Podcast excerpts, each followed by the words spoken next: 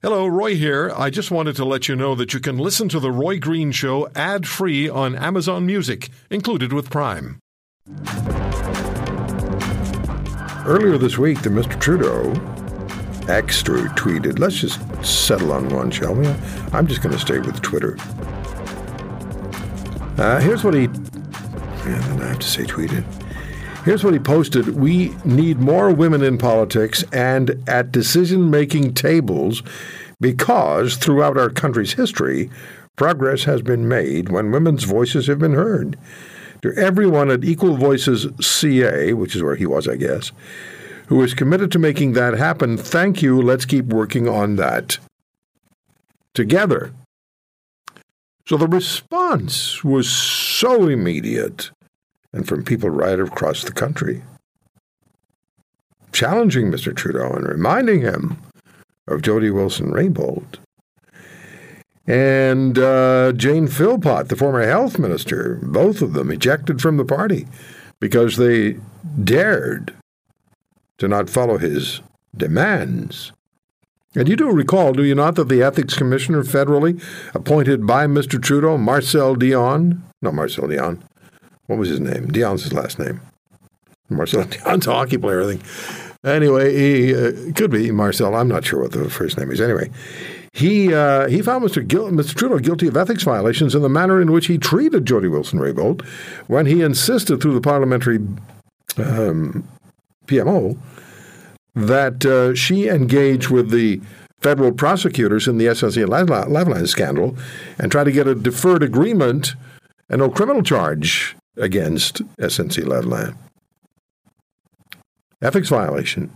And you'll recall, will you not? I'm sure you recall Globe and Mail ran a story before that all happened and started to allude to the fact that there were issues, the PMO dealing with Jody Wilson-Raybould and the and the SNC Lavalin case. And there was Trudeau staring in the cameras, the whole country, and saying, Globe and Mail report is false. No, it wasn't. It wasn't false. It was actually correct. And then Mr. Trudeau got slapped on his wrist rather hard with an ethics violation. Mario Dion. I figured it out. Nobody helped me with that. I got it myself. Uh, Mario Dion, his personally appointed ethics commissioner, found him guilty of ethics violations. So um, Jody Wilson-Raybould responded to the the tweet that I just read to you, and so did Celina Caesar Chavannes. And uh, Caesar, Celina Caesar Chavannes, who Trudeau twice shouted at when she informed him she wouldn't be running for a second term, using terms like, you're ungrateful. And uh, she was the parliamentary secretary to the prime minister in 2015.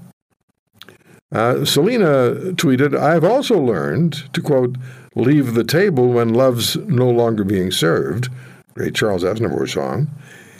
Her book is Can You Hear Me Now? and it's on page 220. Love was not at this table, tweeted Celina. I was on the menu. My voice was not heard. I was the strong black woman who didn't need help. And she didn't get any from the Prime Minister. Celina, thanks for coming on the program. How are you? Oh, I'm good. Thank you. How are you, Roy? I'm fine. I'm fine. Thank you for asking. What's that? It's so good for us to be back together. I know. and. It's always been fun.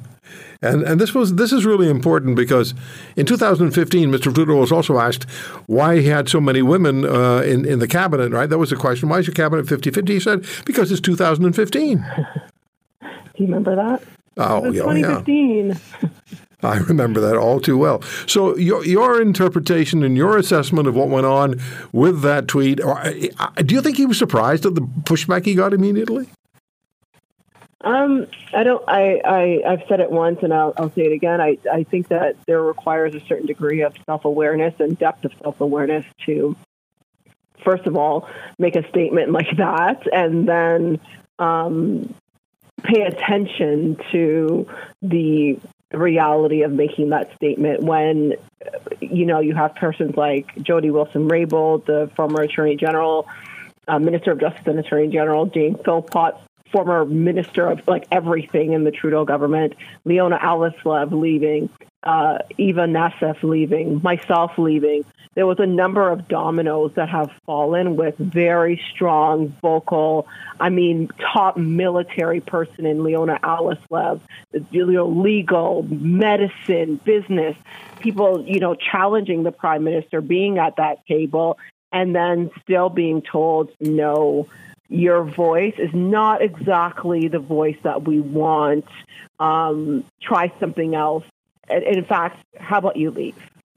And so I don't think that there is that understanding or that self awareness that that uh, that can grasp the cognitive dissonance that is between the lived reality of an Trudeau administration and the tweet that says, you know, come to this table, all is welcoming. You know, it's it's very important that creative, involved, engaged women are at the cabinet table. The creative, involved, engaged women are in parliament. The creative, involved, engaged women engage in all levels of government. You were his parliamentary secretary. You're a highly accomplished and very well educated and successful woman, but you weren't respected. Well, you know, I think it's. I don't. I don't think it's necessarily about um, me personally. Again, um, I, I, try to draw the distinction between, you know, a personal opinion and a personal sort of uh, a feeling or relationship versus the fact that you have someone who is the leader again of a G7 country yeah. who says things like you know, I believe, and, and remember, this was back in March of 20, 2019 when he gave the apology for SNC that I believe real leadership is about listening, learning, and compassion. And this is a, this is what he said. You know, central to my leadership is fostering an environment where my ministers, caucus staff feel comfortable coming to me when they have concerns. Meaning, you know, I have an open door policy. People could come in and challenge me, and I accept those challenges.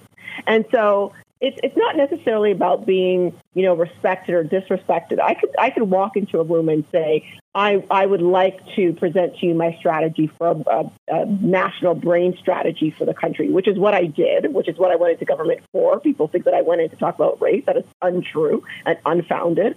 I went in to have a national brain strategy. I ran national Canada's first ever national epidemiology study on neurological conditions. I went in there to make sure that we had a national brain strategy that had proven success of a four to one ratio. Every dollar you invest in the brain, you get a four dollar return. The second thing I went in for was to have a national senior strategy. Now, those things didn't happen. And I, I'm okay with saying, you know, those ideas are too far ahead, they're too far gone, Celina, you don't have enough research, you don't have whatever. You could disrespect me on that, but then don't come in and say that you have this central, real leadership, listening, learning, compassion when you actually don't execute those things. There's a difference between disrespecting sort of my my idea and pushing back against my idea and disrespecting me as an individual. And I think if you are able to do that with a person who is your parliamentary secretary, who's your minister, who's someone who sits beside you on the table, how do you influence laws, legislation, policy that is supposed to help the poorest and most vulnerable among us when you can't treat the person sitting beside you with respect? Yeah. So I remember our very first conversation and uh, you told um, told me, told, told all of our listeners across the country that they treated you like you were you were a token member of parliament to, I guess, Mr. Trudeau, because the decisions flow from him, and they sent you to events that were largely directed toward African American or Black Canadians. You didn't want that. That's not why you went there. You just told us why you went uh, to Ottawa, why you ran for politics. Yeah. So now he, he issues this "My door is always open" um, public statement. But when you went to see him and talk to him about it, and then when you eventually decided that you weren't going to run again in 2019, well, he treated you um, abysmally.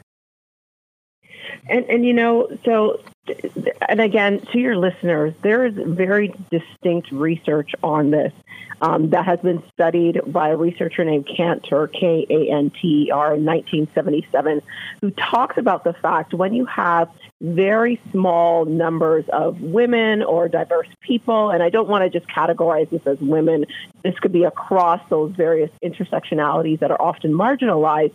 When you have those small percentages, in fact, if you constitute less than 15%, so women, for example, constitute less than 15% of the population of an organization, they're often subjected to isolation silencing, exclusion, marginalization, and forced to talk about issues that are predominantly related to their identity, i.e., gender. So when I'm in a government as the only, not, not just a government, just brought in out of 338 members of parliament as the only black female elected out of 338 people. You could imagine that, you know, I'm sort of forced into this this categorization of tokenism. And uh, Roy, for your listeners to know, tokenism in, in this particular sense is a stripping away of your humanity. It is using you for your socially constructed identities, race in my case, gender and others, or disabilities or whatever, that say that you are just that thing. You are just that black face. You are just that identity of a woman. You are just the person that is in the picture for the fact that you're in a wheelchair. And that is fundamentally wrong. It strips away our humanization, yeah. our humanity, and it's something that we really need to pay very close attention to as we evolve and as we go into a, an economy that requires us to, you know, come out of a pandemic, look at geopolitical issues, deal with climate change, and ensure that we leave no one behind. Yeah, no accident, Celina, that uh, Jody's book is titled "Indian in the Cabinet." That's correct. Powerful title. You know, I you know I'm a huge fan of yours, right? And I've been saying for forever, this country needs you back in in, in government. I want I, I really would love to see you get back into government, but I understand that the experience may sour you. I don't know if it will, but it should, uh, or it will. It shouldn't, but it will discourage as people hear about this. I think, Celina, others who are already um, doubtful about um, overtures that have been made to them to, to get into politics. Skilled people who say, no, I don't need that.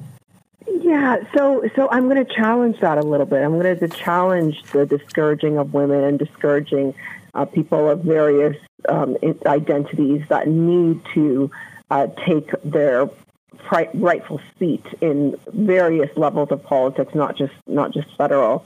I think what the audacity of my, people like Jody Wilson-Raybould, Jane Philpott, Leona Alleslev, Eva, Eva uh, Nassif, uh, myself, and others have demonstrated is the capacity to break glass ceilings even within stultifying systems of uh, like politics that were never designed for us. Um, it, has, it has uh, showed that you could push against the status quo even in a system that you're the only one who looks like you. It shows that you have the audacity to keep speaking up. And what I would hope that that people do is not be discouraged, but take from the lessons of Jody and Jane and myself and Leona and Eva and say, let me add those experiences so we're not shocked when we walk through the doors that these experiences can happen because Celina's talked about it on the radio. She's been on Roy Green. I listened to her. I know that these experiences happen. Take all of these experiences, add it to their own and create a greater, better version of themselves that can continue the work of dismantling uh, systems of oppression, that continue to do the work of pushing against the status quo and breaking glass or cement ceilings that need that are needed in order for people who do not have as much privilege as I do to walk through those doors that they've often been left out of. I hope it encourages them rather than discourage. Well, I, I hope so too. It's just my experience having talked to a lot of skilled and talented people over the years, and I say to them, You ever thought of running for public office? Oh, no. No, no, no. I, I, I, don't need that kind of grief in my life. I'm doing quite well with that. No, not a, not a chance. You know, and that's that's what I've heard. And and I look, I've said the same thing. I get, I've been asked many times to run for public office, and I thought, just can't do it. But you know what, Roy? Like, so you've, you've plugged my book, and I appreciate you telling uh, people about my book. Can you hear me now? In in the acknowledgments, I, I don't write traditional acknowledgments where I list off a whole bunch of people. I, I wrote a particular acknowledgement to moms, and now I'm being very gendered here intentionally.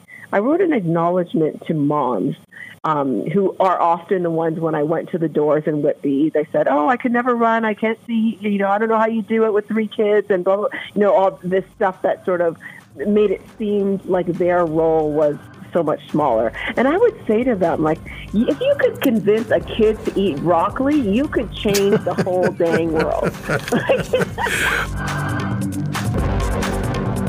if you want to hear more, subscribe to The Roy Green Show on Apple Podcasts Google Podcasts, Spotify, Stitcher, or wherever you find your favorites. And if you like what you hear, leave us a review and tell a friend. I'm Roy Green. Have a great weekend.